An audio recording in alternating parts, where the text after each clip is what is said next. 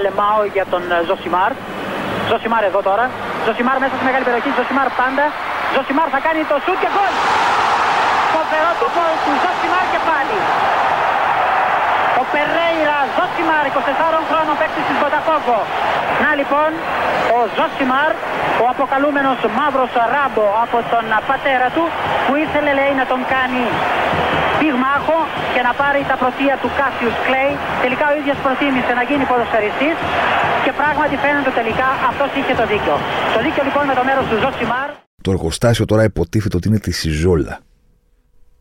Αν δεν κάνω συγκλονιστικό λάθος, που υπάρχει πιθανότητα να κάνω η αλήθεια είναι, ήταν ένα εργοστάσιο που ήταν χαμηλά, Καλλιθέα, Τζιτζιφιές, δεν ξέρω για ακριβώς περιοχές εκεί ε, στη Θησέω δεξιά. Εκεί τώρα βρίσκεται ένα τεράστιο σούπερ μάρκετ. Πολύ μεγάλο της περιοχής.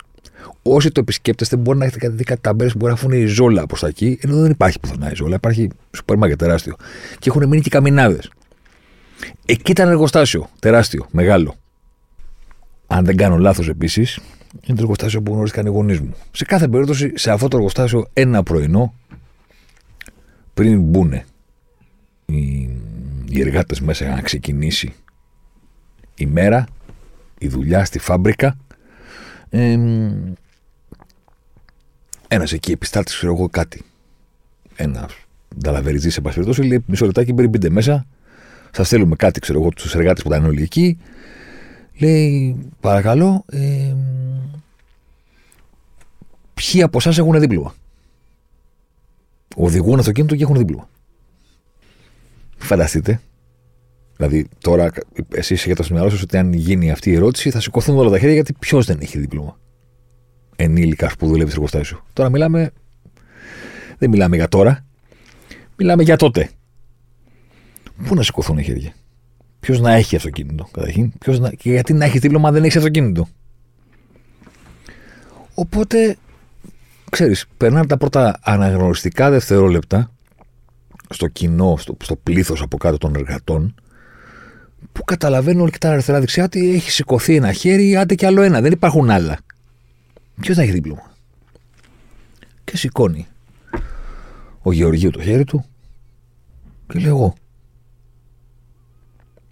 Λέει ωραία, ελάτε μετά να δώσετε τα ονόματά σας κτλ. κτλ, κτλ. Εννοείται ότι ο Γεωργίου δεν είχε δίπλωμα. Και εννοείται ότι δεν ήξερε να οδηγεί αλλά κατάλαβε ότι υπάρχει ένα κενό το οποίο μπορεί εκείνη τη στιγμή να γεμίσει. Με τι; Με το θάρρος του που δεν είναι θάρρος, είναι θράσος. Το πώς το αντίστοιχος ήταν. Ε, τελείωσε η βαρδιά του, είπε θα το φέρω αύριο μεθαύριο. Ναι, εννοείται ότι έχω να ξέρω να οδηγώ κτλ. Μετά γυρίσανε στα πετράλωνα, στα καφενεία και σε όλα αυτά, να βρουν κάποιον που είχε αυτοκίνητο, να πάνε πάνω στο φιλοπάπου στις αλάνες στον ασύρματο των πετραλώνων, να βρουν μια λένα να μάθεις ένα βράδυ να οδηγεί. Εντάξει. Και να πάει την επόμενη μέρα και να του πει: Δεν έχω κανένα πρόβλημα. Μαξί, το δίπλωμα πού θα το έφερνε; Ε, τους είπε ένα παραμύθι ότι το έχω χάσει, περιμένω να βγει κουτουλού κουτουλού. Καταλαβαίνετε τώρα. Απαταιωνιέ, λαμογές. Την επόμενη εβδομάδα είχε πάρει το φορτηγάκι από την Ιζόλα που, που έπρεπε να κάνει δουλειές μες στην Αθήνα και γύρναγε στα πατράλα με αυτοκίνητο. Αυτή είναι μια ίσως η πιο παλιά ιστορία που έχω να σας πω για τον Γεωργίου. Αυτό. Το, έχει κανένα δίπλωμα, σηκώνει το χέρι, λέει εγώ. Δεν είχε τίποτα. Πάμε και ό,τι γίνει. Αδίστακτος, παιδί μου, μπορώ να το πω. Ατρόμητος και αδιάφορος για τις όποιες συνέπειες για όλα αυτά τα πράγματα. Αυτά είναι λεπτομέρειες τώρα για εκείνα τα χρόνια για τα πετράλωνα. Ήταν τρία χρόνια μεγαλύτερος από ο πατέρας μου. Πράγμα βέβαια που θα μπορούσε να δημιουργήσει τον προβληματισμό και καλά πώς ήταν συμμαθητές. Ε, ο πατέρας μου είχε μείνει όλες τις χρονιές. Δηλαδή κάποια στιγμή πρέπει να συνέπεσαν. Δηλαδή δεν ξέρω αν αυτό που έλεγε ο Γιώργος, ας πούμε, στο ίδιο θρανείο ήταν πραγματικότητα ή όχι. Σε κάθε περίπτωση κάποια στιγμή συνέπεσαν. Πετράλωνα τώρα. Καταλαβαίνετε. Η αλήθεια είναι ότι τις πιο πολλές ιστορίες για εκείνη την εποχή και πιο παλιά τις έλεγε η μάνα μου, δεν τις έλεγε ο πατέρας μου. Εκείνη θυμάμαι να διηγείται. Την έχω ξαναπεί την ιστορία. Την έχω πει στους πενταράδες στο περίφημο βίντεο. Αλλά την πω και τώρα, ας πούμε, να μείνει στο podcast. Που διηγούταν πάντα η μάνα μου στο πρώτο σπίτι που έμεινε με τον πατέρα μου όταν γεννήθηκα και εγώ στο κουκάκι δηλαδή. Που ήταν στα πατέρα στη Γενναίο Κολοκοτρόνη, εκεί που ανεβαίνει το τραμ, την ανηφόρα που ενώνει. Το τραμ, λέω, το τρόλι. Στην ανηφόρα που ενώνει το κουκάκι με τα πετράλωνα πίσω από την πλατεία Μερκούρη. Εκεί στη Γενναίο Κολοκοτρόνη λοιπόν προεξημερώνει πρωτοχρονιά 7, 8, 9, 6, 10 το πρωί, κάτι από όλα αυτά και χτυπάει το κουδούνι. Ανοίγει η μάνα μου αναμαλιασμένη με τα ανοιχτικά. Ποιος είναι ο Γεωργίου; Τι είναι. Δώσ' μου ένα 500 ένα χιλιάρικο.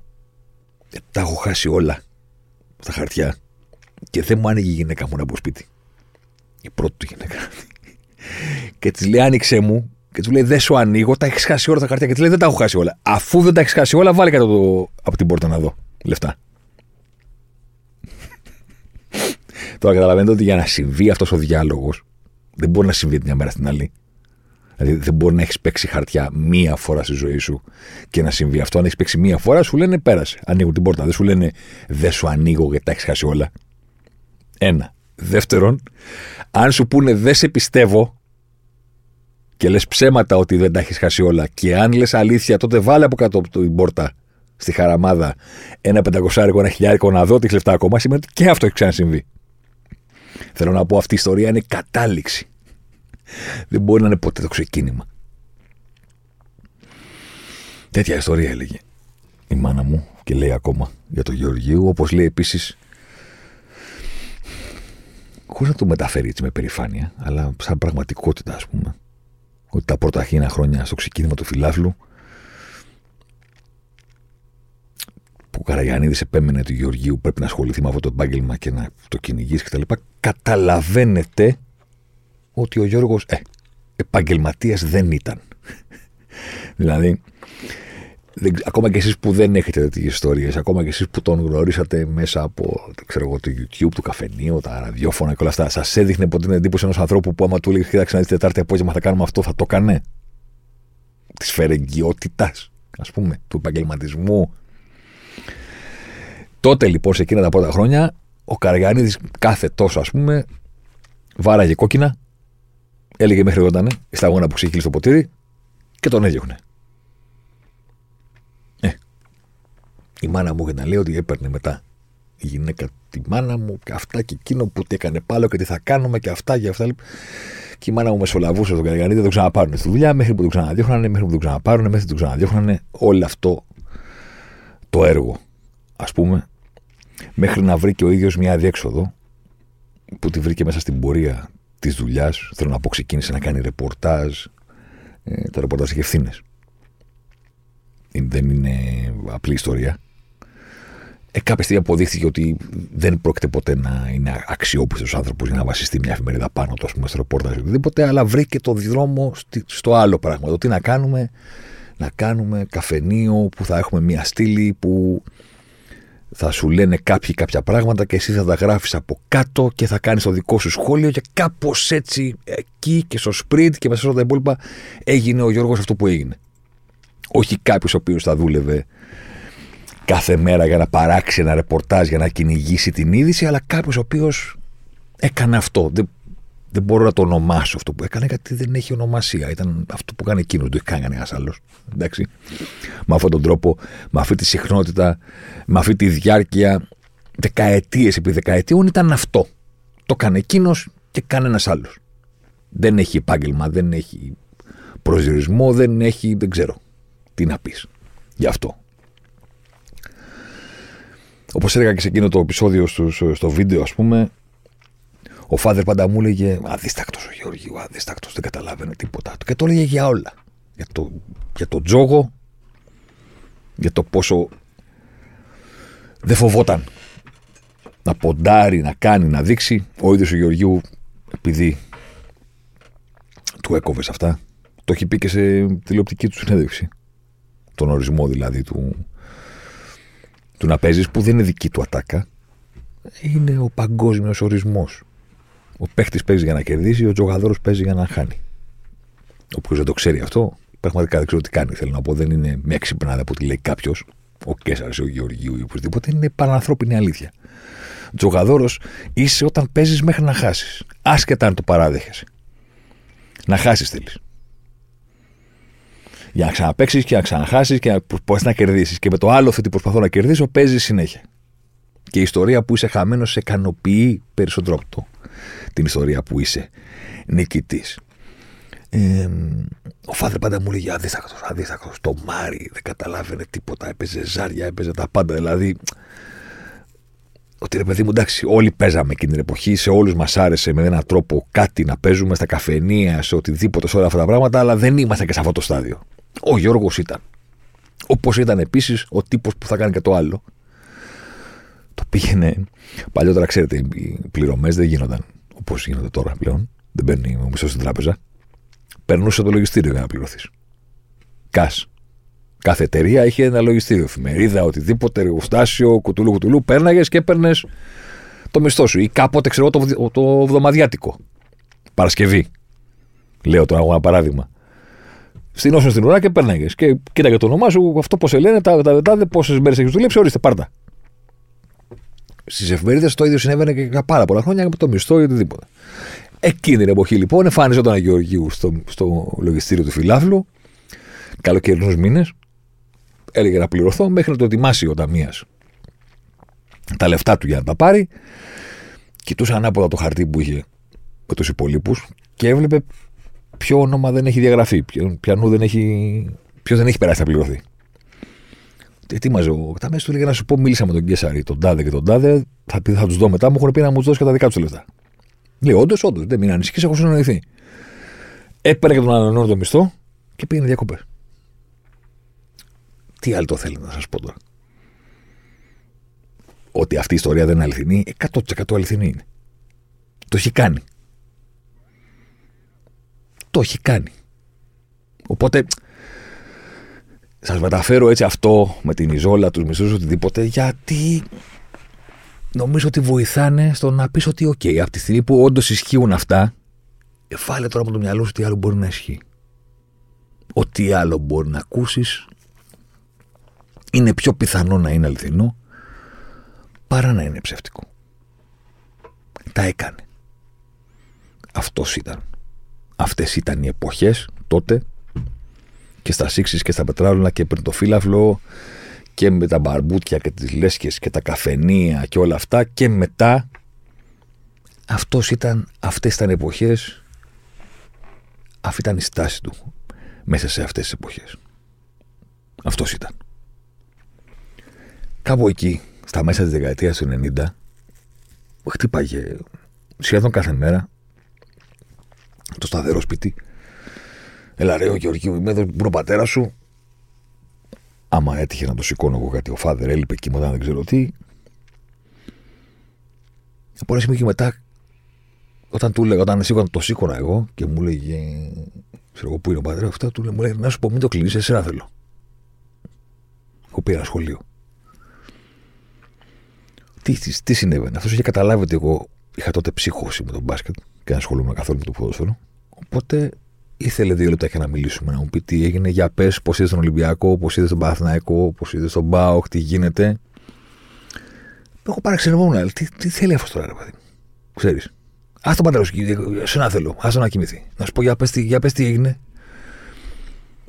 Ε, μετά από λίγο κατάλαβα ότι τα έγραφε στο καφέ του φιλάθλων. Τρίτη σελίδα. Κανονικά. Είτε ότι του τάπε κάποιος ή ότι τα παντούσε εκείνος. Αυτό, γιατί σας το λέω αυτό με το τηλέφωνο και με το εσένα θέλω και για λέγε. Γιατί πέρα από τις ιστορίες του παρελθόν αν θα έπρεπε ας πούμε έτσι να φέρω κάτι στο τραπέζι σε αυτό το πόντ αφιερωμένο στο γύρο του Γεωργιού που μας άφησε χθες είναι ότι. Πώς να το πω τώρα. Δεν ήταν δικά του αυτά που έλεγε.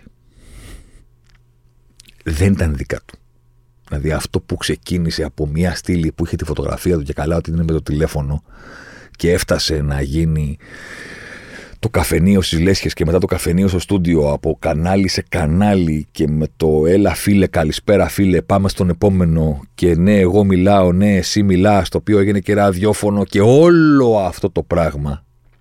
Και όλη αυτή η περσόνα και η τηλεοπτική παύλα ραδιοφωνική παρουσία. 9 φορές στις 10, 99% στη συστατική πλειοψηφία των πραγμάτων δεν έφερνε στον αέρα κάτι που ήταν δικό του. Όλο το ψώνιο του Γιώργου, όλη του η τρέλα, ήταν να μιλάει όλη τη μέρα στο τηλέφωνο με όποιον θεωρούσε ξύπνιο, ξυπνητζή έστω, ατακαδόρο, δικό του. Μίλαγε, μάζευε, ρούφαγε, τσακωνόταν, το χώνευε, το ξαναμασούσε και στο έφερνε. Εσένα. Είτε στο γραπτό στην εφημερίδα στη γωνία, είτε το βράδυ στην εκπομπή, είτε στο ράδιο, είτε στο βίντεο, είτε οπουδήποτε. Αυτό έκανε.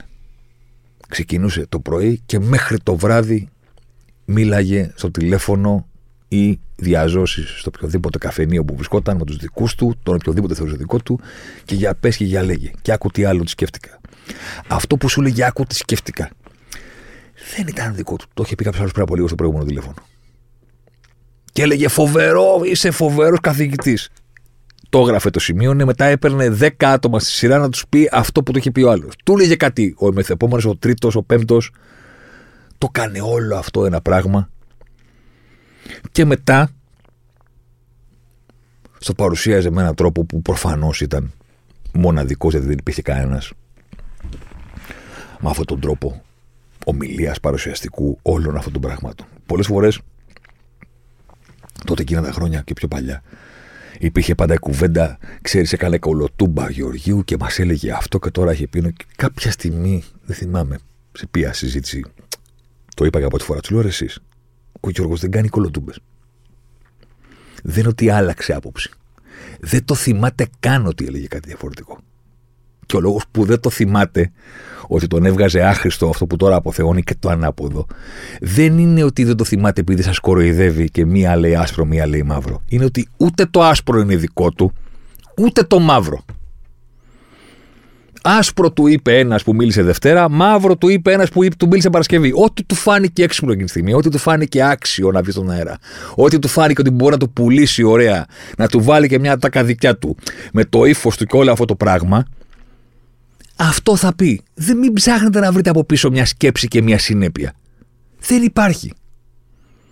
Κάθε επεισόδιο είναι αυτοτελές. Κάθε επεισόδιο είναι viral. Κάθε επεισόδιο θα παράξει 5 με 10 ατάκες και θα βγάλει 5 με 10 τίτλους. Τίτλοι προφανώς βουτυγμένοι στην υπερβολή. Υπερβολή, ο Αλμοδοβάρ μπροστά του ήταν ε, βαρετός. Οι ταινίες Κορτσέζα δεν περιέχουν κανένα φόνο. Οι ταινίες του Ταραντίνο δεν έχουν βία. Προφανώς υπερβολή. Μόνο υπερβολή. Σε όλα. Κάποιος έχασε, δεν έχασε, συνετρίβει, του πήραν τα σόβρακα, ξεφτυλίστηκε, είναι άσχετος, είναι για το κρέμασμα, είναι. Φανταστείτε το. Και πάντα, πάντα προτιμάμε την υπερβολή στο αρνητικό.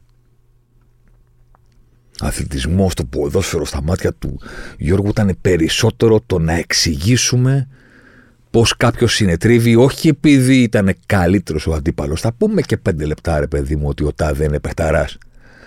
Αλλά το IQ και την ατάκα και το βιτριόλι και το δηλητήριο θα το βγάλουμε σε αυτόν που έφαγε την τρίπλα. Σωστά. Για φέρτε το λίγο στο μυαλό σας. Ποια είναι τα πιο διάσημα βίντεο; Τα, τα βίντεο που αποθεώνει κάποιον. Ή τα βίντεο που ξεσκίζει κάποιον. Που σκίζει τις εφημερίδες και όλα αυτό το, το υπερθέαμα, ας πούμε. Γιατί, γιατί ποδόσφαιρο είναι ο, ο προπονητής που ξεφτυλίστηκε, ο μυρωδιάς, ο άσχετο, ο άμπαλος, οι Έλληνες ποδοσφαιριστές που δεν κάνουν για τίποτα. Τότε, στο Euro, που το έχω ξαναπεί, εγώ δεν έχω καταναλώσει πολύ Γεωργίου στη ζωή μου. Δεν άκουγα Sprint FM. Δεν έπιανε στο ρημάδι το σπίτι που είχα τότε στα 90s. Δεν έπιανε στα νότια προάστια εκεί πίσω τον ημιτό, δεν έπιανε όλα αυτά τα κανάλια, ούτε το Τζουκαλά ήξερα, ούτε το Γεωργίου παρακολουθούσα. Το Γεωργίου τον ήξερα.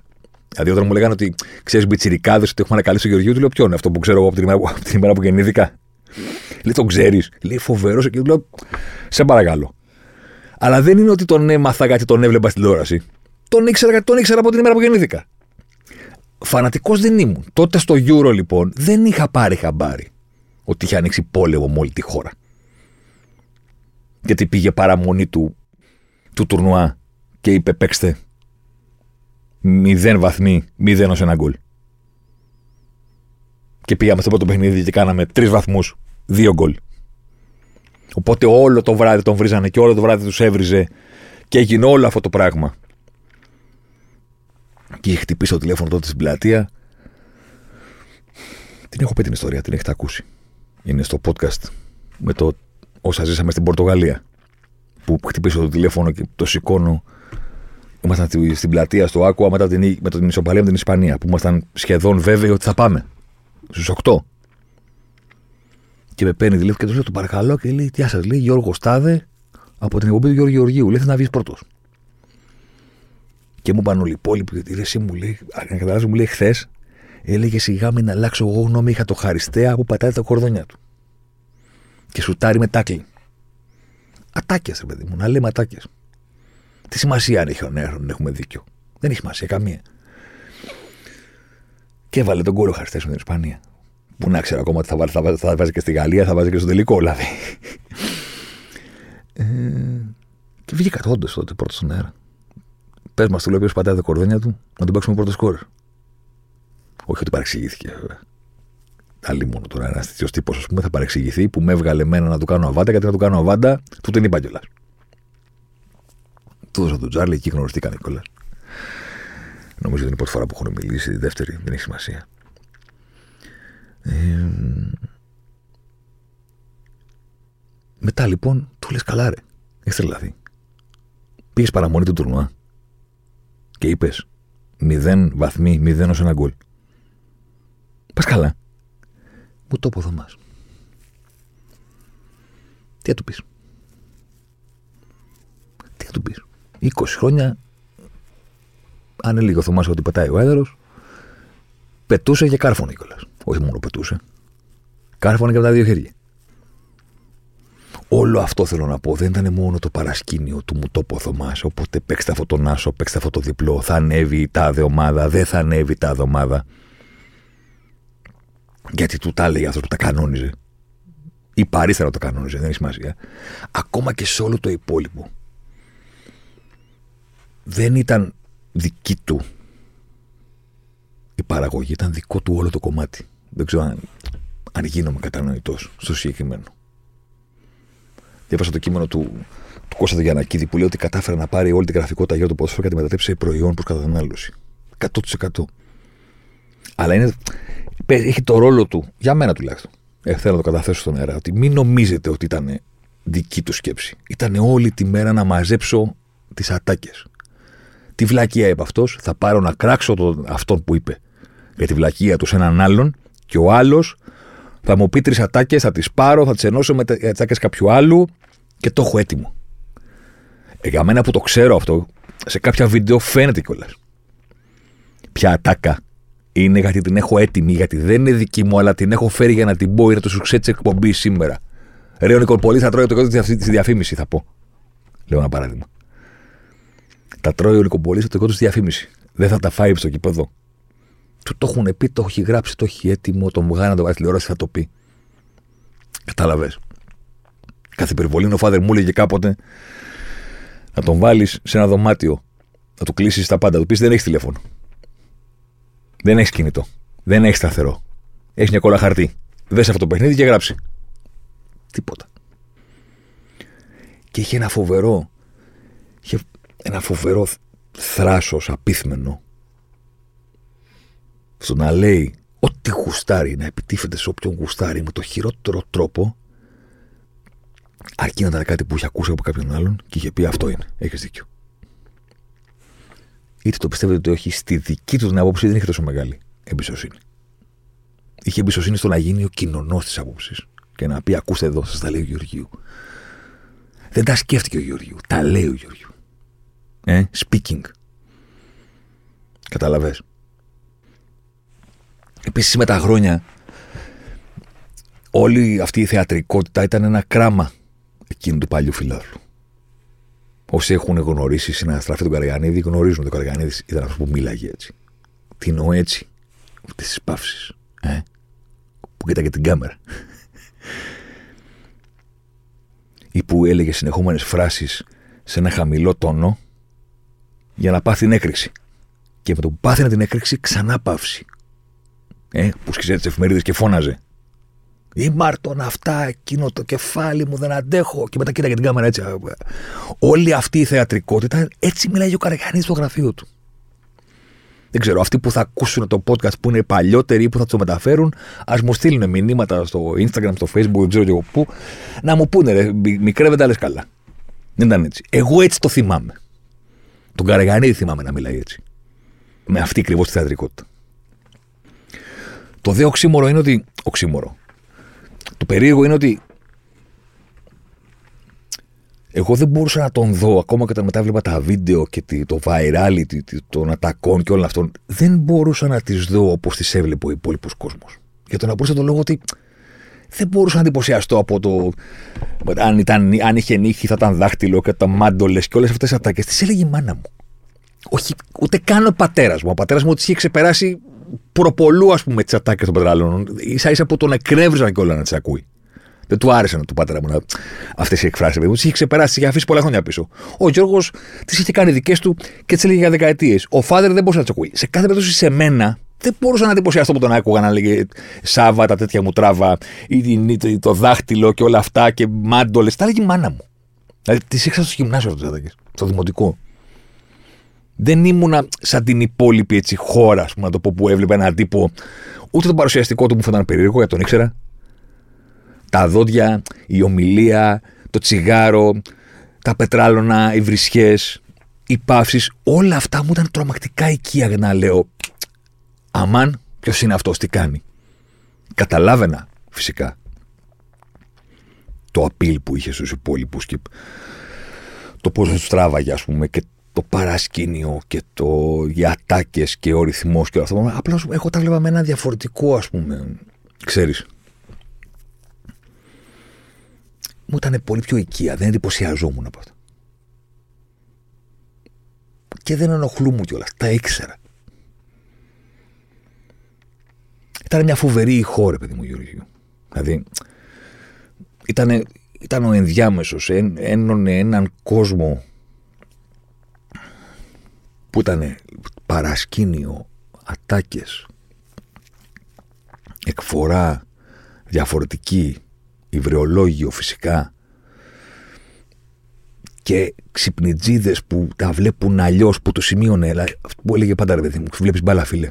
Πότε το έλεγε αυτό; Το έλεγε όταν συμφωνούσες. αυτό που έλεγε.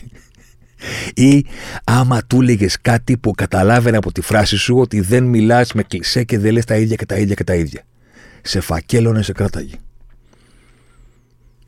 Θα σε έπαιρνε τηλέφωνο την επόμενη μέρα, την μεθεπόμενη, την μέρα παραεπόμενη. Κάτι να του δώσεις. Είχε το δικό του κόσμο, τους είχε μαζέψει δεκαετίες. Δεν ήταν πάντα ίδιοι. Άλλασε. Άλλη παρέα, άλλος από εδώ, άλλος από εκεί. Μεγαλώνεις, ξέρεις. Αλλά είχε πάντα το να έχω το θωμάτο οποιοδήποτε από το παρασκήνιο να μου λέει και τα ξαναδεί. Να τα πετάω στον αέρα, ισχύουν δεν ισχύουν. Δεν πειράζει. Δηλαδή και να πω ότι έκλεισε τα μεταγραφή και δεν έγινε, τι πειράζει. Τι έγινε; Τι με νοιάζει εμένα; Βαϊράλιτε να φτιάξουμε. Περιεχόμενο. Τι θα μας νοιάζει η αξιοπιστία μας; Καταρχήν την αξιοπιστία την ελέγχω εγώ ίδιος. Εγώ θα έρθω μετά την επόμενη εβδομάδα και θα σα πω τι έλεγε ο Γεωργίου αυτό βγήκε. Τι έλεγε ο Γεωργίου αυτό βγήκε. Του ζήτησε πότε κάνει το λόγο για αυτό που έγινε το γύρο. Άντε για μια εβδομάδα. Και τι έγινε; Έχασα ακροατές, τηλεθεατές ή views που έπαθε το μεγαλύτερο κάζο των εποχών και οι ποδοσφαιριστές που ξεφτύλιζε για μια δεκαετία πήγαν και πήραν το ευρωπαϊκό. Του είπε κανένας τίποτα. σα ίσα όταν χάνανε, του λέγανε Τα έλεγες εσύ, Γιώργο. Γιατί, γιατί έφεξε δικούς του. Τρελαμένους από κάτω. Τα λέει ο Γιώργος. Ή δεν τον βρίζανε κιόλας. Πότε τους άρεσε να λένε ότι ο Γεωργίου είναι για γέλια, πότε τους άρεσε να λένε ότι είναι ο μεγαλύτερος γκουρού που υπάρχει. Τι σημασία έχει. Ξέφυγε από το ότι να πούμε κάτι που να είναι σωστό ή οτιδήποτε. Ο ίδιος έλεγε ότι είναι σωστό. Τελειώνει εκεί. Πήρα αυτό το πράγμα, το παρασκήνιο, την υπερβολή, τις ατάκες, το ξυπνιτσίδικο, το ξέρεις τι λένε όλοι, θα σου πω εγώ το ανάποδο.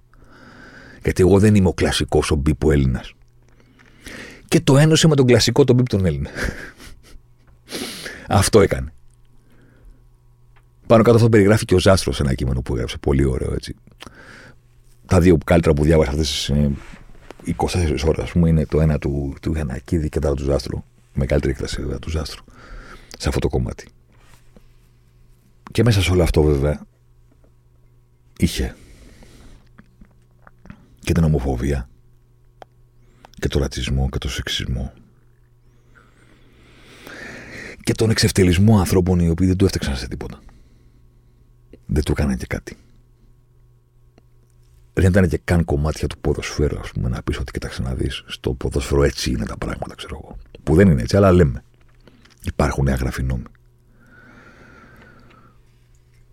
Ξέρω ότι, ξέρω εγώ, ο Γιώργος Καπουτζίδης, ας πούμε, και καταφέρθηκε εναντίον του και κάποια στιγμή ο ίδιος ο Καπουτζίδης είχε πει ότι από τη στιγμή που έμαθα την ιστορία ζωής του Γεωργίου και το ότι έχει περάσει με το γιο του και όλα αυτά, εγώ τον συγχωρώ το οποίο είναι δικό του θέμα. Δηλαδή χαρακτηρίζει και τον ένα Γιώργο και τον άλλον. Όμως, όταν λες τέτοια πράγματα, δεν επηρεάζεται μόνο ο ένας που σχολιάζεις, αλλά και όλοι οι υπόλοιποι. Στο βίντεο, παραδείγματος χάρη, ας πούμε, στον οποίο βγαίνει, ας πούμε, στον αέρα καλεσμένος και ξεκινάει και λέει για τη Μαντάμ Βαλιανά του και την κυρία Γρηγορία με ένα ύφος που ξέρει εδώ μεταξύ. Δηλαδή εκεί είναι η υποκρισία του πράγματος. Το λέει περιμένοντας ότι κανονικά δεν πρέπει να ενοχλήσει τους άλλους, ενώ ξέρει ότι θα του ενοχλήσει. Δηλαδή είναι όλο προκάτα αυτό το πράγμα στο μυαλό του. Ότι θα πω και θα πω Μαντάμ Βαλιανάτου και Γρηγορία. Γιατί, γιατί μου Γεωργίου. Βέβαια το ξέρουν και αυτοί που τον έχουν βγάλει. Δεν είναι λιγότερο υποκρίτριες οι κοπέλες του πάνελ, ας πούμε εκεί. Κατάλαβες. Δηλαδή, βγάλω τον Γεωργίου να μιλήσει για τους γκέι γάμους και τον Βαλιάτο. Τι θα πει; Το κορδευόμαστε. Εντάξει. Όμως, στο συγκεκριμένο βίντεο που λέει Μαντάμ Γρηγόρια κτλ. Ο Άγγελος ο Περιόχος που βγάζει το μικρόφωνο από το πουκάμισο και την ώρα που το έχει, του λέει Γιώργο Γεωργίου, σε αγαπάω πάρα πολύ, αλλά δεν μπορώ να καθίσω. Είναι φοβερό. Του, του, δεν του λέει ντροπή σου. Δεν τον βρίζει. Του λέει: Αγαπάω πάρα πολύ, εγώ δεν μπορώ να καθίσω. Και ο Γεωργίου τον πατάει: Ναι, Αγγελικούλα μου. Μα τι το μάρεις; Ε, τι σου κάνει εκείνη τη στιγμή; Τι σου έκανε, ρε παιδί μου, τι σου έκανε. Σου λέει, δεν σου λέει φεύγω ντροπή σου κτλ. Είναι ευγενέστατος. Ευγενέστατος χωρίς κανένα λόγο. Δεν έχει κανένα λόγο να είναι ευγενικός εκείνη τη στιγμή. Κανέναν απόλυτος. Πέρα από την έμφυτη ευγένεια που έχεις σαν άνθρωπος. Σωστά. Δεν έχει κανένα λόγο να είναι ευγενής. Δηλαδή, κανέναν. Και του λέει: Σε αγαπάω πάρα πολύ. Άκου τι του λέει. Αλλά εγώ δεν μπορώ να μείνω σε αυτή τη συζήτηση. Και τι να του πει άλλος φιλιά, ναι, εντάξει, ok, okay, πάει ένα πρόβλημα. Του λένε ναι, Αγγελικούλα μου. Και τον ειρωνεύεται. Για ποιο λόγο, ρε φίλε; Για ποιο λόγο; Πώς το έχει πει ο Πουλικάκος σε μια συνέντευξη, ρε παιδί μου, ότι η αλήθεια θέλει ευγένεια. Αλλιώς είσαι απλώς ένας τσόγλανος. Η απάντηση, να ξέρετε, σε αυτό υπάρχει σε ένα άλλο βίντεο. Υπάρχει αυτό το περίφημο βίντεο με την εκπομπή της E3 με Θωμαίδη τότε για τον Μπάουκ. Με καλύβα και αυτά που είναι μια φοβερή εκπομπή που Γεωργίου λέει απαταιώνει από το του Ζαγοράκη και βγαίνει ο Ζαγοράκη με τον Τουρσουνί στον αέρα και του λένε ποιος εσύ που θα πεις για τον Μπάουκ. Δηλαδή, μιλάμε για φοβερά πράγματα. Σε αυτό, όλο αυτό το παρανάλωμα το οποίο έχει διακοπεί η εκπομπή γιατί πήγανε παγκοσμίω στο στούντιο, στο Μακεδονία. Μιλάμε τώρα για έπος. Έπος. Δηλαδή, φανταστείτε το τώρα, δημοσιογράφος στον αέρα να λέει απαταιώνα ποδοσφαιριστή τον αρχηγό του ΠΑΟΚ και ο αρχηγός του ΠΑΟΚ να παίρνει τηλέφωνο στην εκπομπή μαζί με τον Τουρσουνίδη και να κάνουν διάλογο με τον δημοσιογράφο, εισαγωγικά. Δεν είναι δημοσιογράφος ο Γιώργος τώρα. Και να του ζητάνε τον λόγο και του λένε είσαι απαταιώνα. Σε όλο αυτό το φοβερό βίντεο, ας πούμε, το οποίο λύγει, επαναλαμβάνω, με εισβολή παοξίδων στο στούντιο, ο Γεωργίου λέει κάτι στο ζαγοράκι το οποίο, αν το καταλάβει κάποιος, μπορεί να, να ξεκλειδώσει πολλά πράγματα. Ο Γεωργίου δεν το πιστεύει ότι ο Ζαγοράκη έχει προσβληθεί από τον πατέρα ποδοσφαιριστής. Όντως δεν το πιστεύει. Και του λέει κάποια στιγμή, του λέει εντάξει ρε παιδί μου, πες με και εσύ πατερόνα δημοσιογράφο, δεν πειράζει. Σε αυτή την σχετικά απλοϊκή έκφραση υπάρχει όλη η απάντηση. Δεν τον ένοιαζε να ξεφτυλίζει τους άλλους. Γιατί δεν τον πείραζε να τον ξεφτυλίσει κι εσύ. Κατάλαβες. Δηλαδή, το ναι, Αγγελικούλα μου, κάντο και εσύ ρε παιδί μου, σου λέγει αυτός. Δεν πειράζει, πες με εσύ απαταιώνα από δημοσιογράφο. Δεν θα παρεξήγηθω. Εσύ κάτι παρεξήγησε. Σαν σου λέει ότι μην είσαι και ρε παιδί μου τόσο έφικτος. Ω αγοράκι σε παίζει τον μπάουκ. Θα σε πω απαταιώνα, άμπαλο, άσχετο, μυρωδιά, για γέλια, για τα τσιμέντα, για κρέμα στο Σύνταγμα. Δεν πειράζει. Γιατί δεν πειράζει. Γιατί ούτε εγώ έχω πρόβλημα να τα πει για μένα αυτά. Δεν είναι ακριβώς έτσι όμως. Θέλω να πω ότι δεν μπορείς να μετράς το πέτσι των αλλωνών σε σχέση με το δικό σου. Αν εσύ λοιπόν είσαι αυτός που στην Ιζόλα σηκώνει το χέρι και λέει: Έχω δίπλωμα, ενώ δεν έχει. Αν είσαι αυτός ο οποίος παίζει στον μπαρμπούτι ή στον τζόγο λεφτά που δεν υπάρχουν και θα πάει από τα ψηλά στα χαμηλά 100.000 φορές όσον αφορά τα οικονομικά και το αντέχει το να τα χάνει όλα και να μην του ανοίγει την πόρτα η γυναίκα του. Αν είσαι αυτός ο οποίος μπορεί να πάει στο μισθολόγιο και να πει δώσ' μου και τους μισθούς των αλλωνών και να φύγει. Και να μην τον. Δηλαδή, ποιος το κάνει αυτό, ρε παιδί. Ποιος δεν σκέφτεται και πώς θα γυρίσω πίσω; Και τι θα τους πω; Αν εσύ είσαι τόσο αδίστακτος, δεν έχουν και όλοι οι υπόλοιποι την υποχρέωση να είναι σαν και σένα. Αυτό δεν καταλάβαινε όσον αφορά το ότι δεν μπορείς να τα λες αυτά, ρε φίλε. Μα τι πειράζει, σου λέει. Εμένα δεν με νοιάζει να πει κάποιος κάτι για μένα. Δεν πάει έτσι. Δεν πάει έτσι. Δεν έκανε καλό η παρουσία του σε όλα αυτά τα θέματα.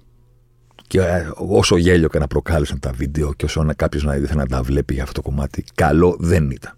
Θετικό στοιχείο δεν ήταν. Απλώς σε ένα σύμπαν που φτιάχτηκε ας πούμε με τον Γεωργίου στο κέντρο του, το θέμα ήταν σε κάθε τι που συμβαίνει να βρούμε αυτόν τον οποίο πρέπει τι να πω. Να ξεφτυλίσουμε, να ξεβρακώσουμε, να κάνουμε, να δείξουμε. Πριν από δύο χρόνια πότε συναντηθήκαμε.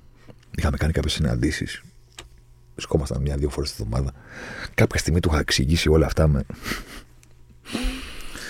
με, τους, με τα δεδομένα της όπτα και το τι μπορείς να δεις και το τι μπορείς να δείξεις για παίκτες, για ποδοσφαιριστές. Μίλαγα, μίλαγα, του δείχνα γραφήματα, του δείχνα τέτοια, του δείχνα από εδώ, του δείχνα από εκεί. Κάνα μια ολόκληρη κουβέντα. Κάποια στιγμή πάνω στην κουβέντα που έχει ψηθεί και εκείνος, μου λέει: Να στο πω, ξέρεις τι κάνεις, μου λέει: Ξέρεις αυτό το εργαλείο που μου δείχνεις. Του τι, ξεβρακώνεις κόσμο. Κατάλαβες δηλαδή. Ακόμα, ακόμα και από το καφενείο, από το καφενείο, από το μιλάω χωρίς κανένα στοιχείο, με μοναδικά επιχειρήματα, ό,τι κατεβάζει το κεφάλι μου, στην, στα advanced analytics της Opta, πίσω από αυτό έβλεπε το ίδιο πράγμα ότι θα το πάρω εγώ αυτό και θα βγω στην εκπομπή και θα σου ξεφτυλίσω, θα σου ξεβρακώσω. Δηλαδή αυτή η ατάκα είναι όλος συγκεκριμένο μια ατάκα. Το εξηγείς την όπτα εδώ δεδομένα, αυτά advanced carries, αυτά progressive carries, key passes, ιστορίες κλπ. Και σου λέει ξεβρακώνεις κόσμο δηλαδή. Στο διατάφτα, μην με κουράζεις. Θα το πάρουμε αυτό και θα βγούμε στον αέρα και θα λέμε Ο Τάι δεν είναι άσχετος. Αυτό θα κάνουμε. Ναι, αυτό. Ε, μπράβο, αυτό είναι. Αυτό ήταν όλο. Αυτό ήταν όλο. Και σε αυτό το κομμάτι ξέφυγε πάρα πολλές φορές ανέτεια από όρια που δεν είχε λόγο να ξεπεράσει. Πέρα από τη δική του μανία το ότι εγώ δεν κολώνω. Εγώ θα τα πω. Γιατί εγώ αντέχω κιόλας να μου τα πούνε και για μένα. Δεν έχω κανένα πρόβλημα. Δεν πάει έτσι. Άρα το έκανε. Είχε πολύ πλάκα την εποχή που είχε πάθει αθήματα στα αυτοκίνητα και την είχε δει μέχρι να αγοράσει ένα τείχο, αν δεν κάνω λάθος, εκεί στη, στο, στην υπόγεια στροφής της Χαμοστέρνας. Βγήκε απέναντι και κινδύνευσε μια πολύ μεγάλη ζημιά. Πετύχα καμιά φορά τη μάρα μου στη γλυφάδα. Αυτός έμενε στον γκολφ, το γραφείο της μητέρας μου είναι πιο εκεί. Της έλεγε τρέχω, κάνω, δείχνω, της έδινε με τα αυτοκίνητα. είχε πάρει κάτι σούπερ κάρ, είχε τρελαθεί μια εποχή. Και κάθε Σαββατοκύριακο πήγαινε και τρέχει. Τρέλα. Άπειρες τρέλες, έρωτες, ιστορίες. Το γιο του, το πιστεύετε το όχι, Τον θυμάμαι πριν αρρωστήσει. Μικρό. Τότε Σαββατοκύριακα κατέβαινα στα πετράλωνα. Δεν είχα μετακομίσει μετά στη Βάρη και κατέβαινα στα πετράλωνα και έλεγα τον πατέρα μου. Οπότε. Αρκετές φορές είχα βρεθεί να περνάω Σαββατοκύριακο με το μικρό. Τον Τάσο. Το έχω ξαναπεί, το ξαναπώ και τώρα. Ο πατέρας μου τον είχε βγάλει μόγλι. τον Τάσο πριν αρρωστήσει. Γιατί, γιατί. Ο Γεωργίου παίρνει το παιδί Σαββατοκύριακο. Τι πιστεύετε, ότι είχε καμία διάθεση να κάνει ζωή πατέρα που περνάει ώρες με το μικρό του; Όχι. Στο καφενείο ήταν. Δηλαδή από Παρασκευή μεσημέρι μέχρι Κυριακή βράδυ, γήπα 17 στο καφενείο ήταν. Ε, κοίτα το καφέ το καφενείο, το περίφημο στην Κυριαδών. Κυριαδών είναι τον κάτω πετραλών, δεν είναι από πάνω. Από πάνω είναι τριών αρχών δημοφόντο. Το καφενείο εκείνης της εποχής που πηγαίνανε με το φάδε και τα λοιπά ήταν σε κάτω πετράλαιο στην Κυριαδών. Ε, φανταστείτε τόσο αυτό το καφενείο. Κάτι, είχε, κάτι, ένα, είχε ένα φλιπεράκι στη γωνία, κατά ένα ηλεκτρονικό, τραπέζια Ωραία, δηλωτή, ξέρω εγώ τι παίζανε, κουμκάν, αυτά, πρέφες, ιστορίες, τέτοια δεν σου λέω για άλλα σημεία του, υπο, του καφενείου που μπορεί να έχει υπόγεια να παίζανε παράνομα. Σου λέω το καφενερά. Και μέσα σε όλα αυτά υπήρχε και ένα παιδί που έκανε τα μαθήματά του. Στο δημοτικό του παιδί. Το είχε δει ο φάδερ μία, δύο, τρεις και σε ένα δεκαδόρο που ήταν, ήταν είπε ο Μόγλης μεγάλο η ζούγκλα και το παιδί του Γεωργίου είναι ο νέος Μόγλης που μεγαλώνει στα καφενεία. Δεν, δεν είναι εικόνα αυτή να κάνει τα μαθήματά του στο καφενείο. Θυμάμαι κιόλας, νομίζω ότι ήταν. Όχι νομίζω, ναι, έτσι το θυμάμαι. Μπορεί να κάνω λάθος. Ήταν Απόλλων Ολυμπιακός. Πηγαίναμε κάθε χρόνο στο Απόλλων Ολυμπιακός. Τον παρακολουθούσα τον Απόλλωνα, δεν έλεγε ψέματα. Και ήταν μία από τις φορές που πηγαίναμε τετράδα, δηλαδή ο Γεωργίου, ο Φάδερ, εγώ και ο, ο Τάσος μαζί, που μόλις μου είχαν πει ότι κάτι έχει, ότι ξέρεις ότι έχει αρρωστήσει, ότι έχει ένα θέμα, ότι ξέρεις, σε σοβαρό ρε παιδί μου, ότι κάτι δεν πάει καλά. Όσο μπορείς να πεις τα χειρότερα για τον τρόπο με τον οποίο έχει φέρθει σε κάποια πράγματα του Γεωργίου, τόσο μπορεί να πεις τα καλύτερα για τον τρόπο με τον οποίο διαχειρίστηκε το συγκεκριμένο θέμα και στάθηκε όσο μπορούσε δίπλα του στο γιο του και στην τρέλα που απέκτησε ο γιος του με τη μουσική, γιατί τον οδήγησε, ξέρεις, με κάποιο τρόπο. Και η ασθένειά του στη μουσική, πάντα ο Γιώργος έλεγε με περηφάνεια του πόσες χιλιάδες δίσκους έχει ο γιος του και το πώς μοιράζονταν και οι δύο την τρέλα, ας πούμε, το να ακούμε ροκές, να ακούμε δίσκους, να βάζουμε, να κάνουμε, τον πήγαινε σε συναυλίες. Την κόρη δεν την έχω γνωρίσει. Αλλά θέλω να πω από μικροφόνου και μπορεί να σε μεταφέρει κάποιος, ας πούμε, ότι τότε που βρεθήκαμε, τη τελευταία φορά που κάναμε έτσι δύο-τρεις συναντήσεις, πόσες ήταν, δεν υπήρχε συνάντηση στην οποία να μην μίλαγε για την κόρη του. Να της το πει κάποιος, ας πούμε, αν και δεν το ξέρει η ίδια. Μιλάμε τώρα για περηφάνεια, άστο. Άστο, άστο, με το συζητάς. Μην το συζητάς. Δηλαδή, βάλτε όλο, ε, όλο τον αρνητισμό που είχε ο Γιώργος όταν μίλαγε για κάποιον για να του πει ότι είσαι άσχετος, ότι εκείνο κτλ. Γυρίστε τον ανάποδα, την ανάποδη πλευρά και φανταστείτε έναν άνθρωπο να μιλάει για την κόρη του τώρα τι να σας πω. Όχι με αγάπη. Αυτό είναι το δεδομένο. Εντάξει. Την υπερηφάνεια για το, τις σπουδές, το, το, το, το, σύμπαν όλο και τη σταυρούλα. Ότι έκανε αυτό, έκανε εκείνο, έκανε τ' άλλο. Άστο, μην το συζητάς. Μην το συζητάς. Το τελευταίο που θα ήθελα να, έτσι, να καταθέσω, μπορεί κάποιοι να τα έχω ξεχάσει, δεν πειράζει. Είναι ότι γράφτηκε και ένα τρίτο κείμενο χθες που δημοσιεύτηκε στο έθνος.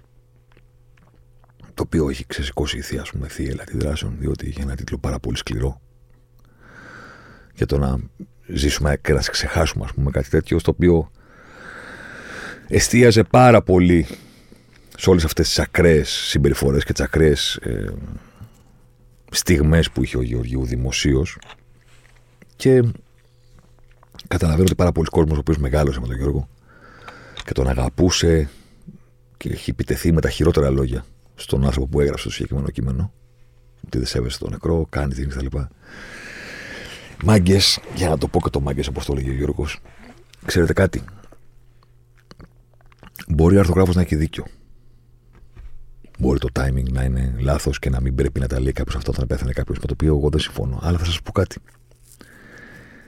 Σημασία δεν έχει ούτε τι πιστεύω εγώ για το κείμενο, και για το τι πρέπει να λέμε για τους ανθρώπους που θα φεύγουν από τη ζωή. Σημασία δεν έχει καν το τι γράφει το κείμενο. Νομίζω ότι η μεγαλύτερη σημασία ξέρετε τι έχει. Ότι αυτό, αυτή την ακραία επίθεση και το ακραίο timing, χωρίς κανένα φίλτρο και χωρίς κανένα νιάξιμο, είναι ο Γεωργίου Ρεσής. Δεν λέω ότι θα έκανε ακριβώς το ίδιο, αλλά θα μπορούσε κάλλιστα να το κάνει. Τόσο αδίστακτος ήταν. Καταλαβαίνω την ενόχλησή σας. Και δεν είναι το θέμα μου να σας πω αν ο, ο αρθρογράφος έχει δίκιο ή αν έχει άδικο. Το μόνο που θέλω έτσι να σκεφτείτε είναι ότι εσείς αυτό το αδίστακτο, το δεν με νοιάζει, το στα τέτοια μου, θα το πω και σκασίλα μου και στο φινάλε πείτε και εσείς τα χειρότερα για μένα και πάλι δεν με νοιάζει και σας έχω γραμμένους, ε, είναι ο Γεωργίου εσείς. 100%. Και άμα του το έγραφε αυτό εν ζωή, ή αν του το έλεγε ζωή, ούτε θα ασχολούταν παραπάνω από μισό δευτερόλεπτο. Γιατί το έκανε και ο ίδιος. Σωστά. Σας χαιρετώ.